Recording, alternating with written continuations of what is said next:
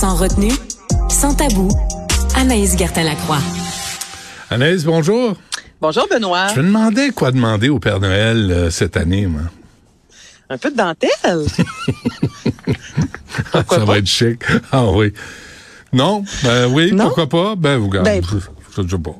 Ben, écoute, là, selon euh, notamment le site Women's Wear Daily, qui est un des sites par excellence, une référence, ok, Benoît américaine en matière de mode, la lingerie masculine serait vraiment sur le point de connaître une ascension fulgurante. Je te dis sur le point parce qu'il y a quand même quelques grosses compagnies qui ont tenté dans les dernières années de mettre de la lingerie masculine de l'avant. Puis là, quand je dis lingerie, on n'est pas dans les... Ben, il y, y a des boxeurs, oui, mais tu sais, ça, on en voit depuis fort longtemps. Là, c'est vraiment ce qui se rapproche de lingerie féminine. Donc, des culottes en dentelle, porte-jartelle, peignoir en satin. On est dans des couleurs de rouge vif, le rosé, le bleu, le vert, émeraude. Ça, c'est vraiment ce qu'on a l'habitude justement de voir plus, je te dirais, sur la jante féminine ou ce qu'on retrouve aussi beaucoup dans la communauté LGBT. Tu sais, si on marche notamment sur euh, la rue Sainte-Catherine, Benoît, il y en a plusieurs commerces qui mettent la lingerie masculine de l'avant. Hmm. Mais là, ce qui est intéressant là-dedans, c'est qu'on veut justement euh, sortir, je te dirais, de cette image de communauté LGBT, d'homosexuels qui vont porter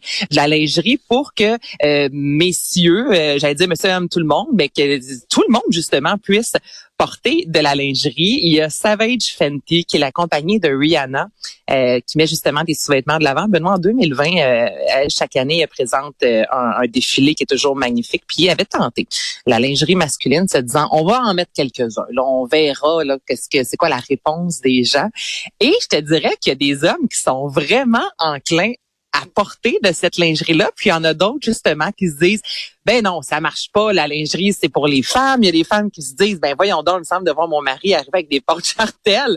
Euh, ça fonctionne pas, mais en même temps, dans la mode, ça a souvent été ça, Benoît. Tu sais, le, le vernis, euh, moi, je pense à les fameux skinny, les pantalons ultra moulants, que c'était inconcevable de voir un homme porter ça dans... Moi, je me rappelle au secondaire, là, t'avais les, les culottes en, en dessous des genoux, presque, là, tellement que les gars portaient ça bas. Puis tu sais, maintenant, il y a des hommes qui portent des vêtements ultra moulants. Est-ce que tu penses que ça se peut, cette lingerie, cette mode-là de lingerie attends, masculine? les jeans moulants, ça existait dans les années 70, là. Ben, je sais, mais c'est inventé.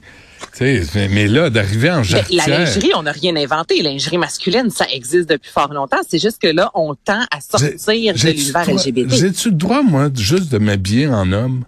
Ben, J'ai-tu le droit d'avoir des culottes là, qui ont pas, tu sais, qui ont de l'allure mais qui sont en coton, puis que j'ai pas de dentelle dans le crack de cul, puis de, que j'ai pas de jartelle, puis de, j'ai-tu le droit moi de pas vouloir embarquer là-dedans? Ben t'as absolument le droit. Tout comme il y a des filles qui ne trient pas sur la, la, la lingerie, justement, Ben non, qui vont porter des sous-vêtements en coton. Tu sais, puis il y a aussi de plus en plus de compagnies qui mettent des sous-vêtements non genrés encore là, tu sais, pour tenter d'être le plus. euh, Mais dis-moi, dis-moi que c'est confortable tout ça là. Ben là, si c'est pas confortable pour une fille, c'est pas plus confortable pour Ben, un gars. ça, mais ah non, mais attends, attends, ça, le, le string, il y a des il y a des filles qui adorent le string. Moi, j'aime plus la tonga. En même temps, ça va. Écoute, il y a tellement de types de sous-vêtements, mais c'est ça, les femmes ont. Ben, c'est pas confortable. C'est au même titre qu'un soutien-gorge à cerceau, là, avec les anneaux, c'est très inconfortable. Ben c'est pour ça que la bralette a connu une ascension fulgurante, notamment avec la pandémie, puis le mou.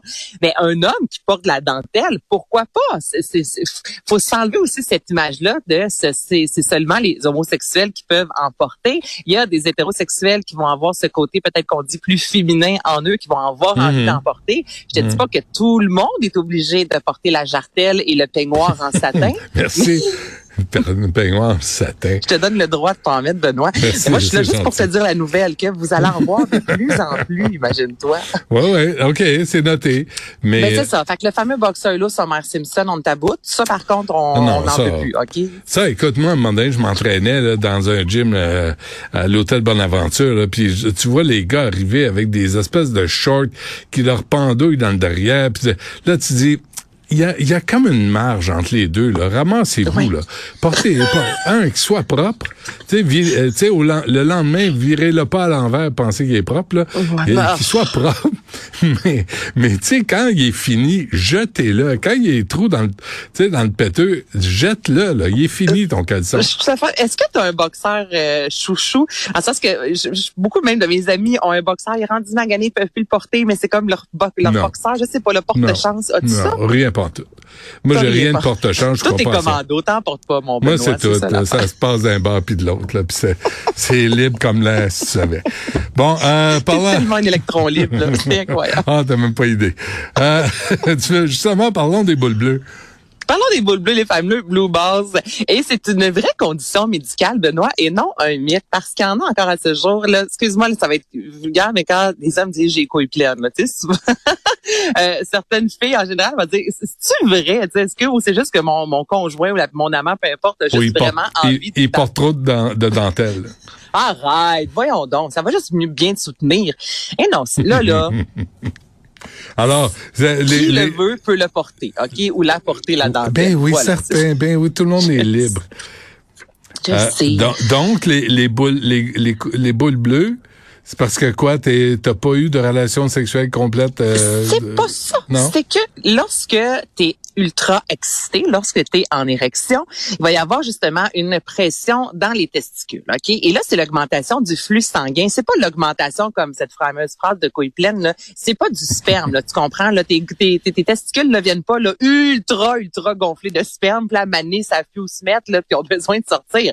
C'est pas ça du tout. OK? C'est qu'il y a de plus en plus de sang dans tes testicules et effectivement, ça peut devenir fort inconfortable et certains hommes le vivent plus inconfortablement que d'autres et il y a certains hommes aussi en raison justement de ce flux sanguin si important qui vont avoir une certaine là les testicules ça devient pas le bleu euh, cube là. C'est pas ça là. Mais ça devient quand même il y a une petite teinte de bleu qui va s'installer parce que les, les, les, testicules sont vraiment gorgés de sang.